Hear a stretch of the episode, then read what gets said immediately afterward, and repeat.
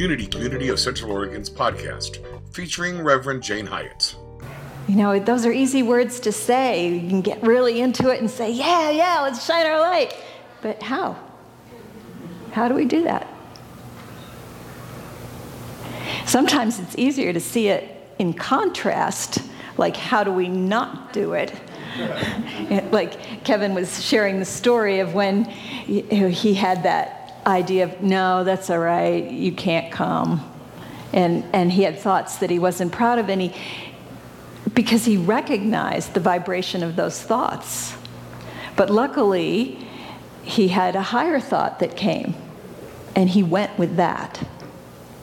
So we all have, we all have negative thoughts that come to visit us, you know, like solicitors knocking on the door, and they have something to sell us, and we are really not interested in what these thoughts have to sell. But sometimes we let them in anyway. And we get out the chocolate and the tea and we sit down with them for quite a while. Sometimes we even say, you know, I have a guest room, you could stay overnight. but it's not very helpful. They're not good company. But they're, you know, the longer that they're there, the harder they are to get them out because, you know, they're in the middle of eating their chocolate and who's going to leave then? You know, so so we really have to pay attention to the thoughts that are coming to us and be willing to choose a higher one. One of the, the practices that Charles Fillmore, one of the co founders of Unity, had is the 12 powers. It's something that he formulated. And he was, Charles Fillmore was somebody who just studied everything he could lay his hands on and, and took from many, many different traditions. And he came up with the word unity as the title of this tradition because what he discovered, no matter where he turned, he was finding that, oh, they're kind of all saying the same thing. So he used the term, the 12 powers, which he correlated with colors and with places in the body and with the 12 disciples. But the essence of this, without all the adornment is there are 12 characteristics that we can cultivate in our lives. So, for example, one is love, another is wisdom. There are 12. I'm not going to test my skill to see if I can remember 12 things in a row because it, I never can. And then you'll think, oh, she doesn't even know them. but it's, it's like the analogy I like is, is like white light that comes through, but it comes through the crystal and we see it and experience it as colors, right? And so we can interact with these colors. We go to our closet and say, huh, what color do I feel like wearing today? Unless everything in your closet is black, and then you don't have that question. But the rest of us go and we pick what color are we in the mood for. And you put on the color and it gives you it gives you a feeling, right? Oh, I'm kind of in a blue mood I'm in a red mood or whatever it is. It gives you a feeling. Well, these characteristics these powers that he has identified are like that. If we say, I'm going to express my light, but how? And if we take one quality at a time, one power at a time, we say, okay, I am going to be love, or I am going to be wisdom, or I am going to be strength or I'm going to be renunciation, which means letting go of stuff. Whatever it is that we choose, we can focus on that and we can get to know it more. And we can really be that in the world for a while, not necessarily forever. But we can really develop that. And it is a way to make our light shine more brightly. Because when we don't focus and we just say something general like light, we don't really communicate anything. It's like when I de- first decided I was going to write a book, I had this general idea. Oh, I'm going to write a book. Oh, yeah? Well, what are you going to write about? Oh, I don't know. I'm, I'm waiting for God to tell me, you know, what it will be. And, you know, God out there was kind of mum. And so finally, I decided to consult with God within and said, What would you like to write about? What do you, you know, what, do you, what kind of an impact do you want to make in the world? And my answer was, Well, I, I, I want to help people to be happy. And so then God inside said, What do you think you know about that? And so I start making a list of what I think I know about that. And that's what the book flowed from. We have to get specific. We cannot just generally be light.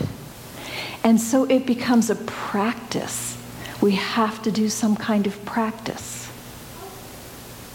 If you decide that you're going to embody strength, then you need some kind of practice to make you strong something that you do on a consistent basis. If you want to embody wisdom, you need a practice that has you checking in with what is wisdom saying. So, no matter what the quality is, in the Divine Audacity class, the audacious, that's what we're going to be doing is focusing on these 12 powers individually and in pairing them one with another. For example, love and wisdom go together. In each case, in each pairing, one is the active component and one is the passive component. But you can't have one without the other. So it's, it's really going to be a dive into these powers and discerning how we can express them more fully so that we become a brighter light. Because we're not here to just show up on Sunday morning and feel great, which we do. We're here to transform our lives. We're here to wake up and become brighter and brighter all the time.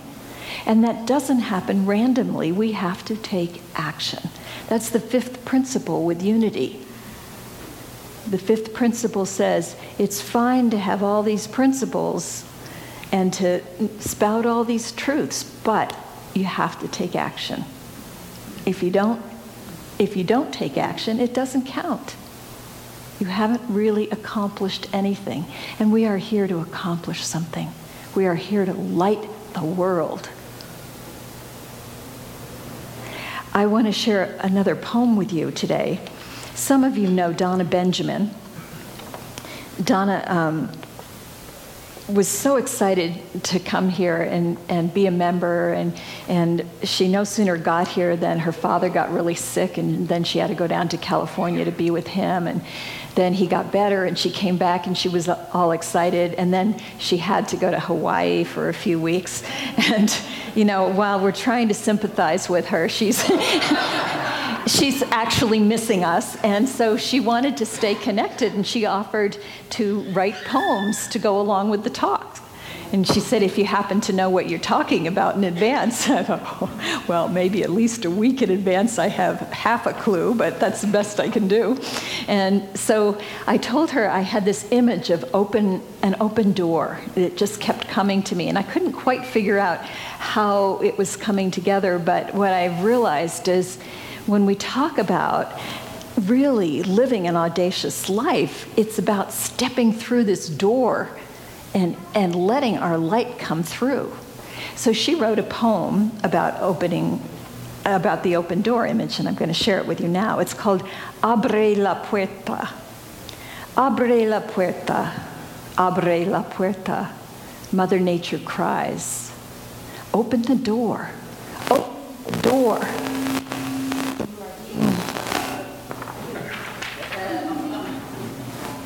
they've got their hands up like they're guilty.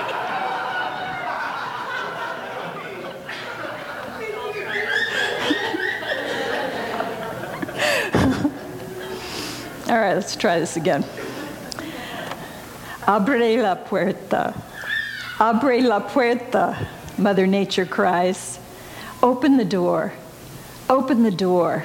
You are being held back by imagined barriers. Your mind is playing cosmic tricks on you. Just open the door. It is not closed except in your thoughts, in your belief in your opinions. Imagine life with the shutters wide open to witness the majestic scenery right in front of you. Abre la puerta. Abre la puerta. Innocent children plead, You are the ones you have been waiting for. And you will lead us to a grand and glorious future. Believe it, know it, see it. We crawl and walk and prosper, guided by your immeasurable love. Trust this to be true.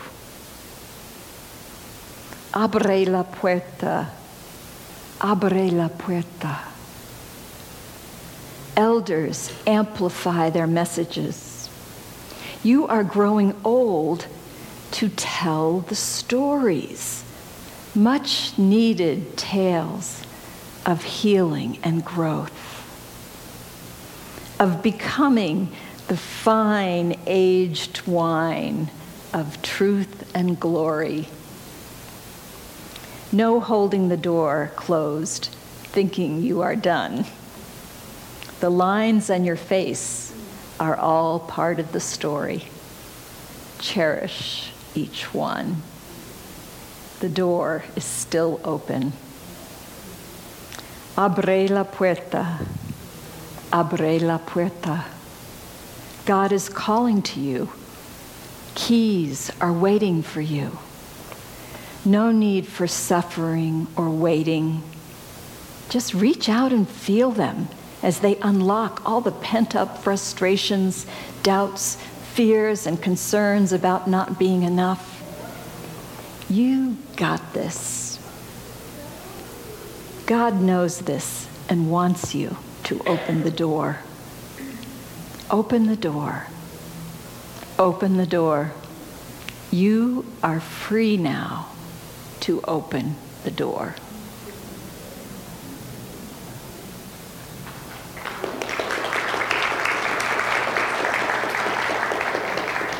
Hmm.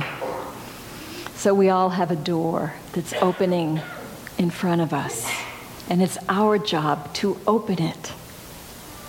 It's our job to step through, to find a way to be more of who we came here to be, to let the sun come through us. If it's been gone, it's not because it went anywhere, it's because we had the door closed. So ask yourself what do you need to do? What's on the other side of your door? What thought do you have to stop thinking in order to open the door and let the sun come through? Because you were not meant for a small life. We as a community we're not meant to play small. We're here to play big. We're here to make a big, big difference in the world, individually and together. Open the door. Abre la puerta. Let the sun come through.